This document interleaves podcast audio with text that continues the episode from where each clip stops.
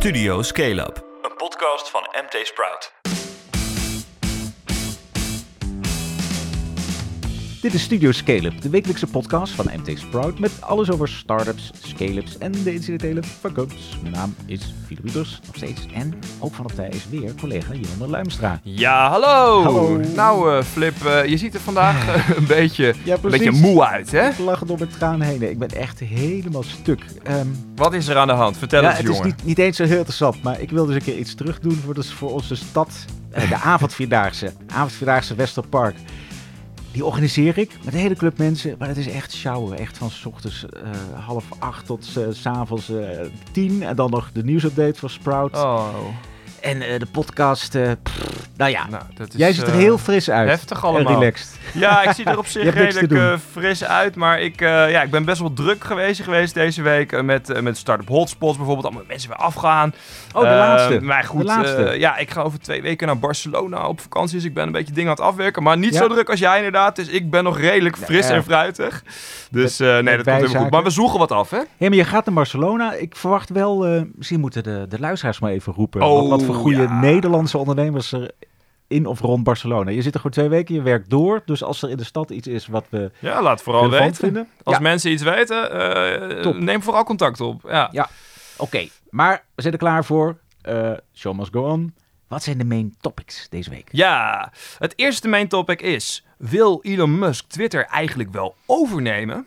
En dan als tweede hoofditem voor vandaag: uitgesteld betalen, oftewel buy now, pay later. Scale-up in 3 heeft er succes mee. Maar is het nou de redding van de retail of is het niets meer dan een gevaarlijke schuldenmachine? Oei, we gaan beginnen.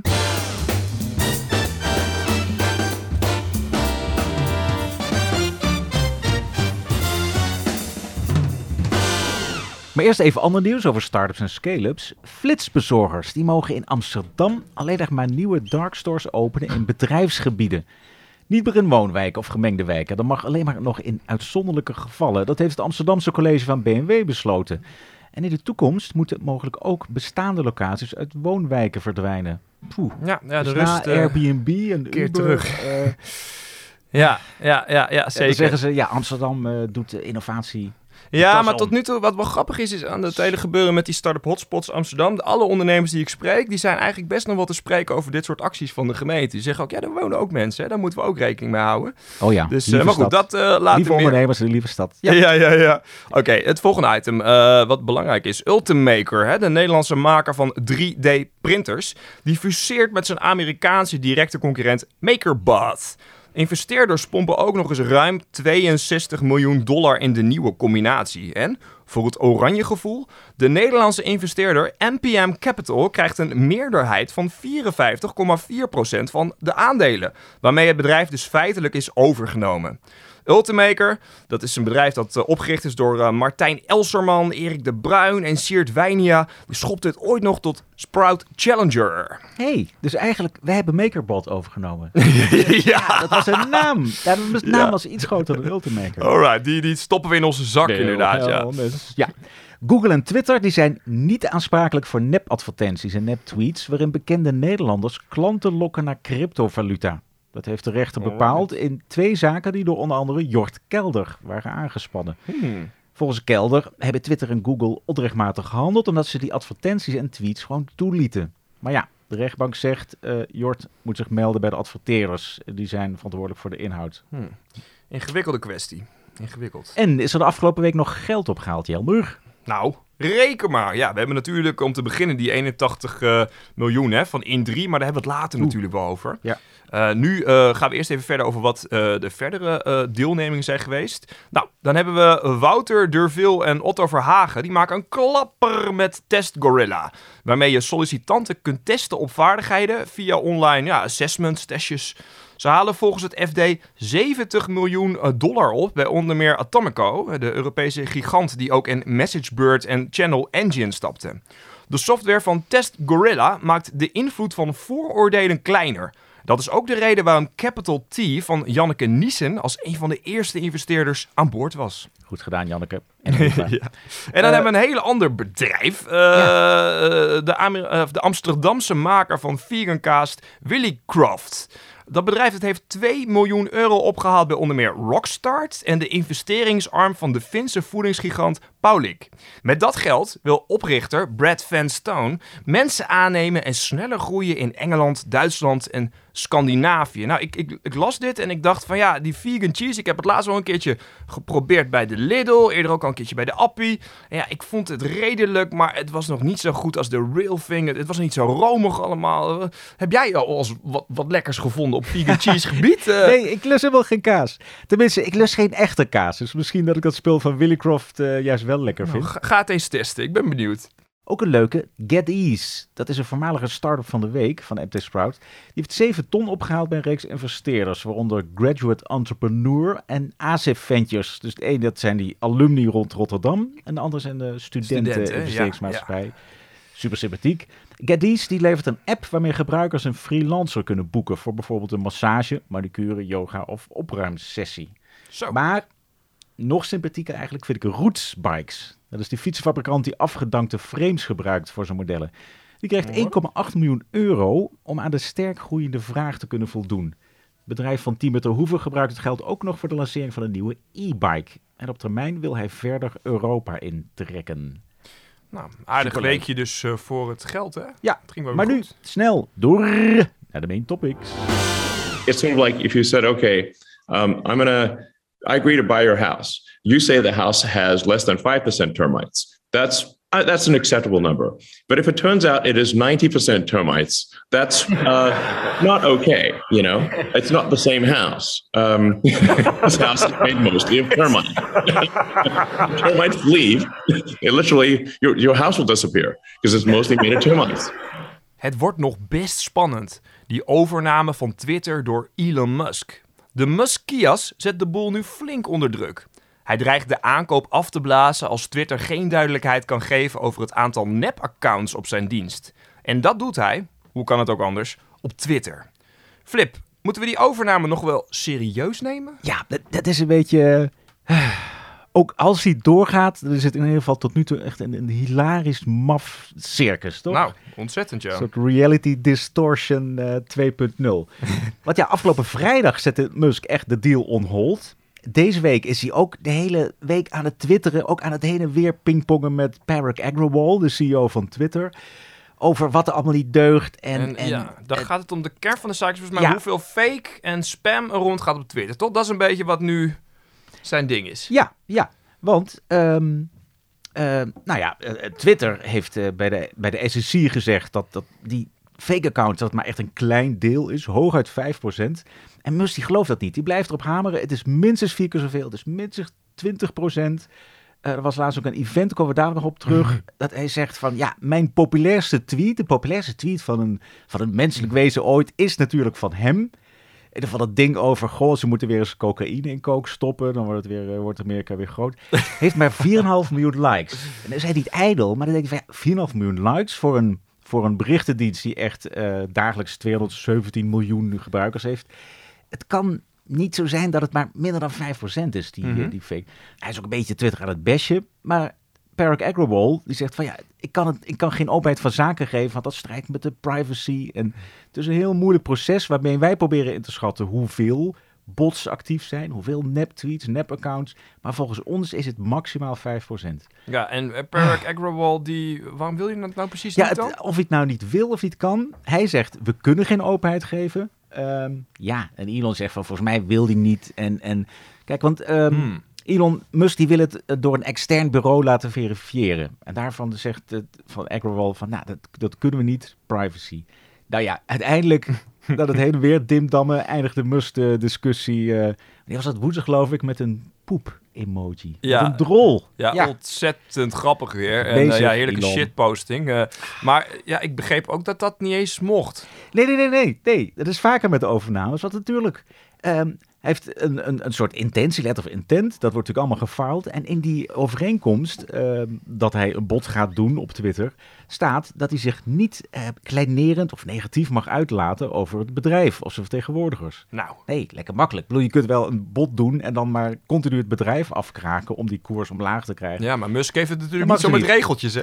Nee, nee, nee, die ligt continu overhoop. Ook vooral met de SEC natuurlijk, Ja. over zijn beroemde Saoedische tweet. Nou ja, weet je, je zag ook, na die drol ging de koers nog een stukje omlaag bij Twitter. Dus het was, ja, een beetje een gouden drolletje. Ja. En eventjes over die nep-accounts. Waarom vindt eh, Elon Musk dat aantal nou precies eh, zo belangrijk? Ja, ja, nou, hij heeft wel een punt. Hij, hij moet dus heel veel geld gaan verdienen met Twitter. Waar verdient Twitter geld aan? Eh, advertenties. Hmm. Ook zijn niet heel veel. Maar het zijn vooral het zijn niet eh, direct leads. Het is niet zo dat je via Twitter eh, veel dingen kunt kopen. Dat Hmm. loopt nog niet zo goed. Het gaat vooral om branding. Je, wil, je merk moet zichtbaar zijn op Twitter. Maar ja, dan gaat het om bereik. En als dat bereik vervuild is, als gewoon meer dan 20% nep is, dan is je bereik veel kleiner dan voor, waarvoor je betaalt. En het is natuurlijk ook een kwestie van vertrouwen, zegt Musk zelf. Als Mm. het vertrouwen van adverteerders weg is, dat, dat Twitter's cijfers kloppen, zijn bereikcijfers, ja, dan lopen ze weg. En dan stort het hele businessmodel in elkaar. Dus het is wel relevant, Ja. in theorie. Oké. Ja. En hij legde het ook uit op een, eh, op een event afgelopen maandag. Het is interessant om daar naar, naar te luisteren, waarom het voor hem zo belangrijk is. In making the Twitter offer, I was obviously reliant upon the the truth and accuracy of their public filings. And if those those filings are not accurate, it's simply not that that's that it's it's not uh, you you can't pay the same price for something that is much worse than they claimed. Dus het draait dus echt om die Twitter-bots? Ja, volgens mij op zijn Hollands. ehm, weet je, dit moet hij altijd al geweten hebben. Hij, zit, hij is zelf zo actief op Twitter. Hij weet, hij weet zelf wel ongeveer in te schatten of het nou die 5 of die 20 procent is. Het, het lijkt ook, het zou ook een, een stok kunnen zijn om de hond eh, mee te slaan. Hij is al de hele tijd, heeft hij kritiek op Twitter. De afgelopen weken ook. Terwijl je eigenlijk gewoon je mond moet houden als je, als je ja, een nette overnemende partij bent. Een nette Hmm. bieder. Ja. Dus hij is een beetje aan het bestje. En dit lijkt ja, een soort ultieme poging om ehm, Twitter terug te krijgen naar de onderhandelingstafel. Want er is natuurlijk een hoop eh, gebeurd de afgelopen weken. En de, de- een van de belangrijkste dingen is dat de koers van Twitter flink omlaag is gegaan. Ja. Ook door zijn gemopper. Ehm, hij doet dat bot niet alleen, maar ook met, eh, met investeringsmaatschappijen, met, met, met vriendjes. En ehm, die vinden het natuurlijk ook niet leuk, want die gaan nu de volle map betalen. Dat is iets van 54 dollar voor een aandeel dat nog maar op 38 dollar staat. Dus Ja. betalen veel te veel. Bovendien wil Musk, zou kunnen dat hij zijn aandeel in het bot, dus dat hij er minder aan bij wil dragen. En dat hij probeert andere partijen te overtuigen. Maar dat lukt natuurlijk niet met een prijs die nu, wat is het, een kwart boven de huidige koers ligt. ja. Dus ja, Dat lijkt me er dan ook een beetje mee te is- maken te hebben. Hè? ja, weet je, dus je doet een bot op een auto en dan ga je daarna geen beetje tegen de banden schoppen. Ja. En zeuren van ja, nee, de kleur is toch kut. En hier zit een deukje. Nee, moet je kijken, hij kan maar 100. En, eh, Ja, want hij heeft het nu Ja. over die bots, maar dat was, er was- schijnt ook wel wat over bekend eh, te zijn Ja, geweest van tevoren. Dus is het niet zo gewoon dat ja, Musk die gewoon wil, gewoon wil weglopen bij de deal? En kan hij Nou, dat eigenlijk gewoon? dat, hoe, ga- hoe kijk. zit dat? Precies, want de strategie kan enerzijds zijn dat, dat die prijs omlaag moet. Ja. als je de koers nu ziet, dat is het, ja, of beleggers hebben er geen vertrouwen meer in, of, of het is echt, het klopt wat eh, Musk zegt en, en Twitter is echt overgewaardeerd op, op 54 dollar. Maar ehm, het kan ook zijn, en dat sluit er niet uit, en dat fragmentje net ook, van, dat hij gewoon wegloopt. Maar Ja. kan dat? Nou ja, allereerst, er is een break-up fee overeengekomen van een miljard dollar. Een miljard, nou, hè, dat ja. tik je lach- lachend af. Maar hij komt daar niet zomaar mee weg. Dus analisten en juristen zeggen, nee, eh, het kan nog wel eens vele miljarden gaan kosten. Naast die break-up hij wegloopt. En vandaag, lo en behold, kwam Twitter met een mededeling van ja, meneer Musk, met je poep, eh, wil je toch echt aan je bot houden. En ook aan die overeengekomen prijs. 44 miljard dollar. 54 euro, dollar 20 per aandeel. Dus nee, je bent nog niet, eh, ze zijn nog niet van elkaar af in ieder geval, die Agro-All en, eh, en Musk. En wat gok jij nou hoe het gaat aflopen? Ja, dus als je de koers ziet, nou de markt gelooft in ieder geval niet dat het voor 44 miljard dollar eh, door kan gaan. Ehm, er is één man, dat is wel heel lachen, die is er echt van overtuigd dat het never nooit gaat lukken. Dat is eh, Nathan Anderson, grote belegger, hele een beetje een activist en die, die gokt er echt op eh, dat het gewoon niet doorgaat. Dus, dus die is echt heel erg short aan het gaan. We hebben een profiel over hem gemaakt, die zetten we even in de show. Ja, ja, precies. Ja, grappig, want juist short selling, daar is Musk heel erg tegen. Wat heeft hij met Tesla De show notes. van? Tesla, dat overigens ook alweer een kwart eh, lager is. Ja. Meer de algemene tech-ellende in Amerika. Ja. Ja, lekker Nou, short eh, cellen. Ja, dat, dat doet de koers van Twitter nu misschien ook eh, geen goed. Nee, Ja. nee, zeker niet. Wel een interessante analyse hoor, die die man eh, had. eh. Maar Ja. goed, eh, even, laten we even afsluiten met eh, toch weer die vraag uit het begin. Hoe serieus moeten we dit eh, alles, deze acties van Elon Musk nemen? Ja, nou, vanaf het begin, dat eerste bod was al een beetje raar, toch? Hij, hij zei, ik ga het kopen, maar hij had totaal geen plannen. Toen hij het uiteindelijk het bod neerlegde, eh, waren er wel plannen bij. Maar er waren het echt Mm. waanzinnige plannen van... oh ja, we gaan in een paar jaar tijd van eh 5 miljard dollar omzet naar 26 miljard dollar eh, groeien. Ja. Alsof dat de afgelopen tien jaar niet al met mannenmacht is geprobeerd... om, om van Twitter echt, ja, om daar echt muziek in te krijgen. Ehm, oh ja, de, de userbase moest van die 217 miljoen nu naar 600 miljoen in 2025. Ja. Ehm, en daarna naar 900 miljoen. Dus die cijfers, ja, het zijn leuke Tesla-achtige groeicijfers, maar dat, dat zit er niet in. Dus vanaf het begin was het heel raar van, wat wil hij nou? Ja, iets met de vrijheid van meningsuiting. Eh, maar wat is zijn strategie om er echt eh, waarde aan toe te voegen? Nou, dit soort getallen. Dus eigenlijk vanaf het begin, nee, is het, is het een ritje in, eh, ja, in, de, in de wereld van Elon Musk. Het kan Nou. echt alle kanten op gaan, maar wat mij betreft, ehm, doe maar niet, toch? Nou ja, wat Trump betreft zou die misschien voorlopig dan op Truth Social maar moeten blijven dan. eh, Ja. Want eh, ik zie het nog niet helemaal gebeuren op deze manier. SpaceX weer raketten. eh, hij moet gewoon SpaceX, Boring Company, Hoppa, ja. Tesla, gewoon dat, die die innovatie. rijdt vanzelf. Ja, die is dus wat automa op autopilot. Maar laat Twitter nou maar zitten. Ja, Musk is een beetje een influencer aan het worden de laatste tijd. Hij moet gewoon weer lekker op die innovatie gaan zitten. ja, ja, ja, precies. Kom voor die ja, porseleinen troon af, we gaan wat doen. Voor de consument is het grote voordeel dat dit de eerste betaalmethode is om zonder bijkomende kosten toch in delen te kunnen betalen en daarmee lucht in de maand te krijgen. Een goed voorbeeld is een wasmachine die stuk gaat. Toch een grote uitgave voor vele gezinnen die nooit eigenlijk goed uitkomt. Je houdt er geen rekening mee. Op deze manier kan je toch die dure wasmachine kopen en in drie salarisrondes betalen.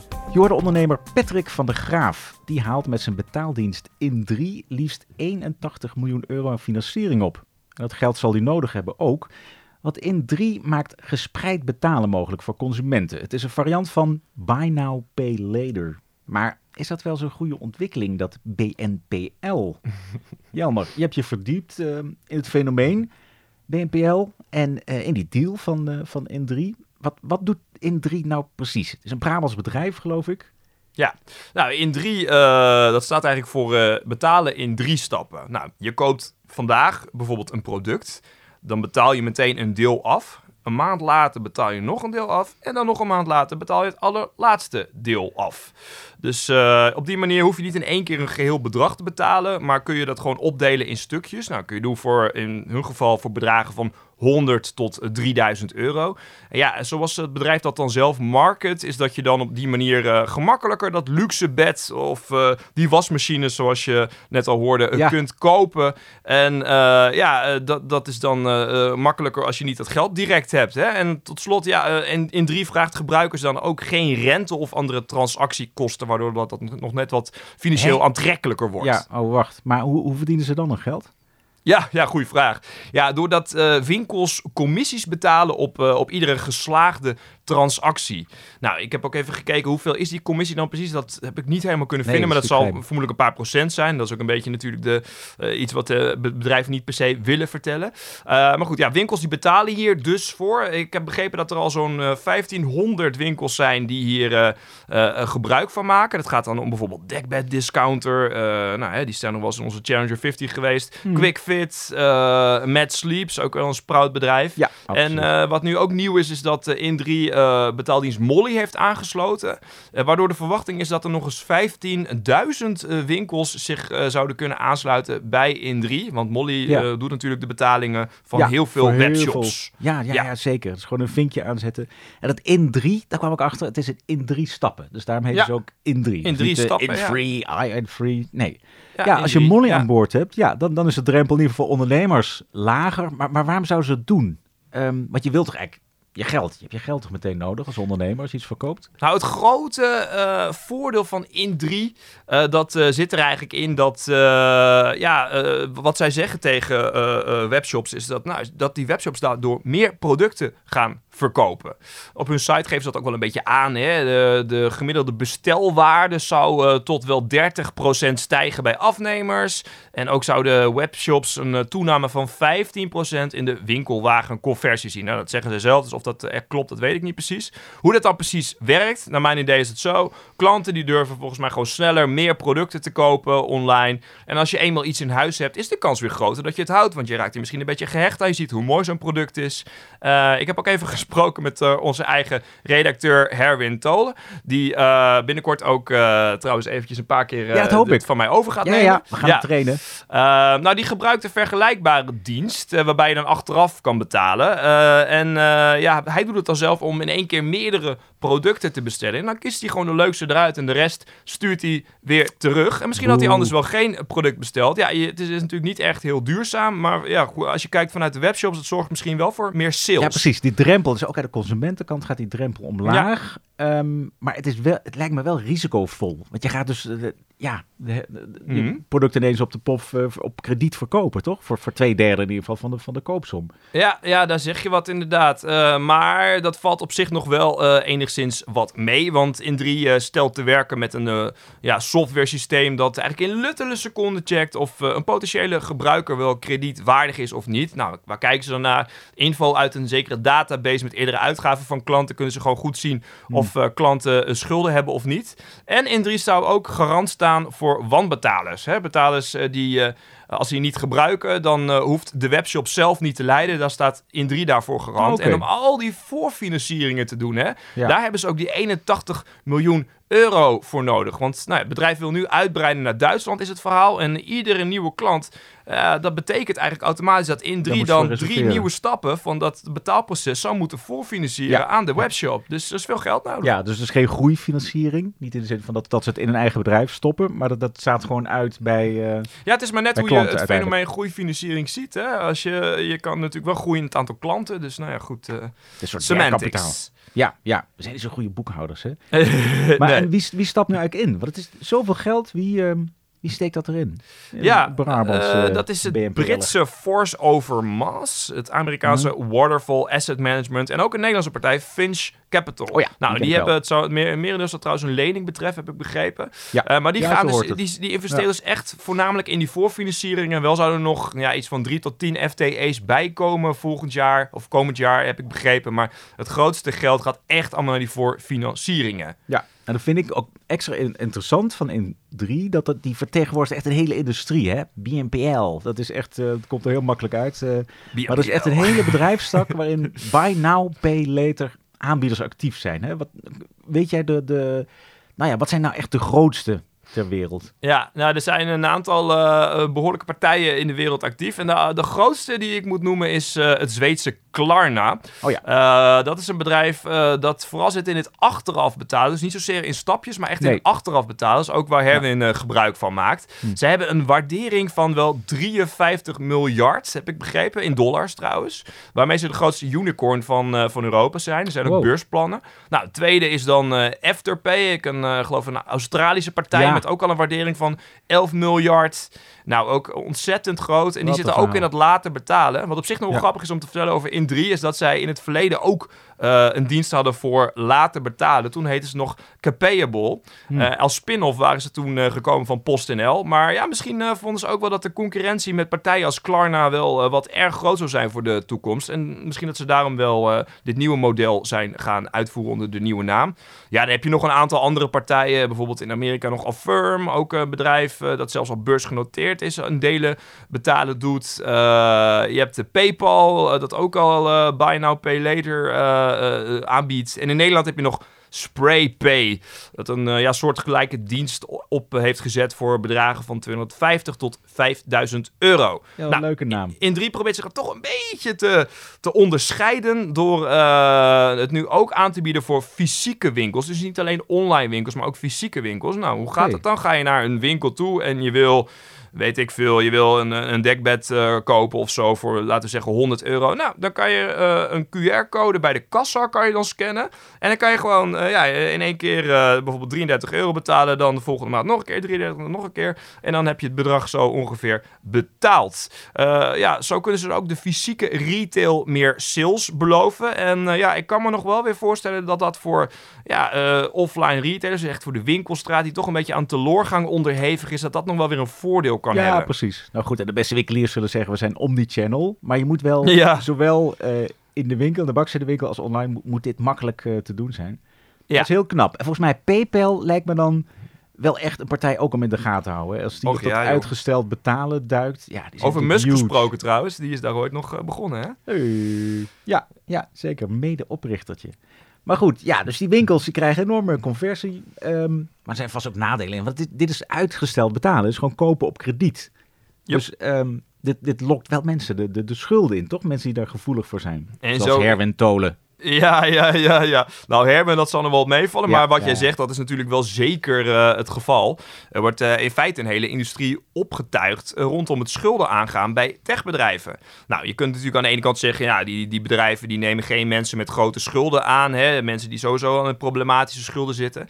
Maar je zou ook wel weer kunnen verdedigen de stelling dat ze misschien wel nieuwe probleemgevallen met schulden creëren. Het is een beetje alsof je een sigarettenmerk eh, in de markt zet eh, dat alleen gericht is op niet-rokers, dan kun je zeggen, ja, eh, ze, ze, ze trekken geen rokers aan. Ja, maar ja, misschien krijg je wel weer nieuwe verslaafden. Hè? Dus Ja. dat, nou ja, hoeveel van die mensen met problematische schulden zijn er dan in Nederland? Ik heb even de CBS-cijfers erbij gepakt. En in 2020 ging het om 614.000 huishoudens met problematische schulden. En ja, dat gaat toch om 7,6% van alle huishoudens. Niet niks, hè? Ja. En, in eh, deze ja, tijd misschien- met de gasrekening. Dit, Nou ja, eh, ik bedoel maar, ja. timing eh, in drie. En daar kijk je dan bijvoorbeeld naar, wat ik ook wel mooi vond, de serie Schuldig. Die Oh is opgenomen in de. Vogelbuurt, mijn oude buurtje in Amsterdam-Noord toen ik daar nog woonde. Ja. Ja, dan kun je zien hoe, hoe problematisch dat gaat worden. Ik kan me nog herinneren dat er een vrouw in zit die op een gegeven moment een cadeautje voor haar kind op afbetaling had gekocht. En nog jaren bezig was met het afbetalen van alleen maar de rente op zo'n betaling. Nou, je Ja. kunt natuurlijk aan de andere kant zeggen, ja, in drie die vragen geen rente. Maar vergeet niet, in de kleine lettertjes, ik heb ze er even bij gepakt, staat wel dat het bedrijf bij wanbetalers kosten voor advocaten, eh gerechtsdeurwaarders en incassobureaus in rekening kan brengen. Dus je kan gewoon een incassobureau of een, Ja, of een deurwaarder naar je, naar je toe komen. Ja. Ergens is dat natuurlijk ook weer logisch, hè? Want ik bedoel, ja, je, be- je betaalt dan eh, niet voor iets wat je wel krijgt. Maar je kunt je ook wel tegelijkertijd afvragen van, ja, waarom heeft die wereld, deze wereld eigenlijk gespreid betalen nodig? Hè? Is, het, eh, is het zo belangrijk dat, dat winkels meer producten gaan verkopen en moeten we daarom maar op de koop toenemen dat burgers schulden opbouwen? Ja, ik denk zelf eh, misschien wel van niet. Eh dat is ook wel een beetje een parallel misschien met de, de, de voetbal-toto-reclames. Hè? Ja. Wedden op voetbalwedstrijden. Dat is een risico op gokverslaving. Nou ja, bij eh, diensten als dat van In3 moeten we misschien toch wel in acht nemen dat er ook een risico zit op koopverslaving. Hè? Ik zie het op hun website nergens staan, let op lenen, geld lenen kost geld, Oh, dat dat is bijvoorbeeld. best interessant. En ja, is Klarna is in... eh, het bedrijf Klarna, dat is ook in de UK, hè, ook al op de vingers getikt. Hè, dat die hebben dan ook een keer een reclame gemaakt met influencers die ze in hebben gezet om achteraf betalen te promoten onder jongeren. Ja, dat Ja. lijkt dus precies op die nieuwe gokbedrijven, toch? Die Ja, ook allemaal eh, bekende eh, voetballers inzetten. Je zou best nog wel kunnen, de stelling kunnen verdedigen dat we misschien reclames van dit soort partijen überhaupt niet moeten willen. Hè? Net denk- zoals we straks die Ja. Toto-reclames misschien weer eh, in de ban gaan doen. Ja, Dus nou ja, goed. Kijk, we moeten natuurlijk niet het ondernemen gaan verbieden. We hadden het net over die flitsbezorgers, over Uber, Airbnb in Amsterdam. Maar ehm, de, de regels moeten wel voor iedereen gelijk zijn. Dus ik ben heel benieuwd. Er zijn heel veel eh, regels rond persoonlijke kredieten en eh, hoe je mensen moet waarschuwen en checken. Inderdaad, wat je zei, eh, geld lenen kost geld. Ja, Ehm, strenge regels. En ik neem, ja. neem aan dat het in drie daaraan voldoet. Maar Kijk, ja, Ja, je kan dus ze we natuurlijk zijn- best van die, van die, van die regels eh, opstellen voor ze om, eh, om, om het eh, reclame maken in de band te doen. Want ja, je kunt aan de andere kant ook wel zeggen, ja, ze verdienen genoeg hoor. Ik bedoel, Klarna heeft een waardering van eh, 53 miljard. Nou, dat, daar kun je aardig wat, van, wat rondjes in de kroeg van kopen, laat ik het zo zeggen. Ja. Dus die komen echt niet tekort. En daarmee, daarmee is niet gezegd dat in 3 iets fout doet. Helemaal niet, volgens mij niet. Maar gewoon die branche. Het is innovatie. Ja. En dan moeten dan de regelgevers misschien even op, op, op reageren. Dus ik bij die online gokreclames liep dat meteen een beetje uit de hand. Het wordt er weer echt... eh, Laat ik het zo zeggen, het zijn niet bepaald de, de inspirerende start-ups waarom wij hier nou echt bij eh, Sprout zitten. Dit, het is eh, wel een businessmodel. En het, ja, het, het, is een businessmodel, maar ja, het is geen kweekvlees hoor. Of Ja, eh, het zijn geen e-steps, het is niet iets cools of zo. Nee, man. Ja, maar Nee. ja, god, ja, ik, ik heb alle ondernemers lief. Zeker als ze snel groeien. Nou ja. Dit was Studio Scale-up, aflevering 52. Vergeet je niet te abonneren op Spotify of je favoriete podcast-app. Deel de podcast ook vooral met je vrienden. En kom met feedback of vragen. philip.mtsprout.nl Ja, eh, welke bedrijfjes eh, en ondernemers Jelmer in Barcelona moet bezoeken. Dat wordt hij lui. ja. Nou, Jelmer, bedankt dat je er nog even was. Heb je nog famous last wordjes? Ja, nou dat klopt inderdaad wel van het Barcelona. Maar ik ben er volgende week gewoon nog. Dus eh, jullie zien, of beter gezegd, horen mij zeker weer terug. Your ass is mine. Oké. Dus eh, veel plezier over twee weken, maar volgende week zijn we gelukkig weer. Ciao. Tot dan.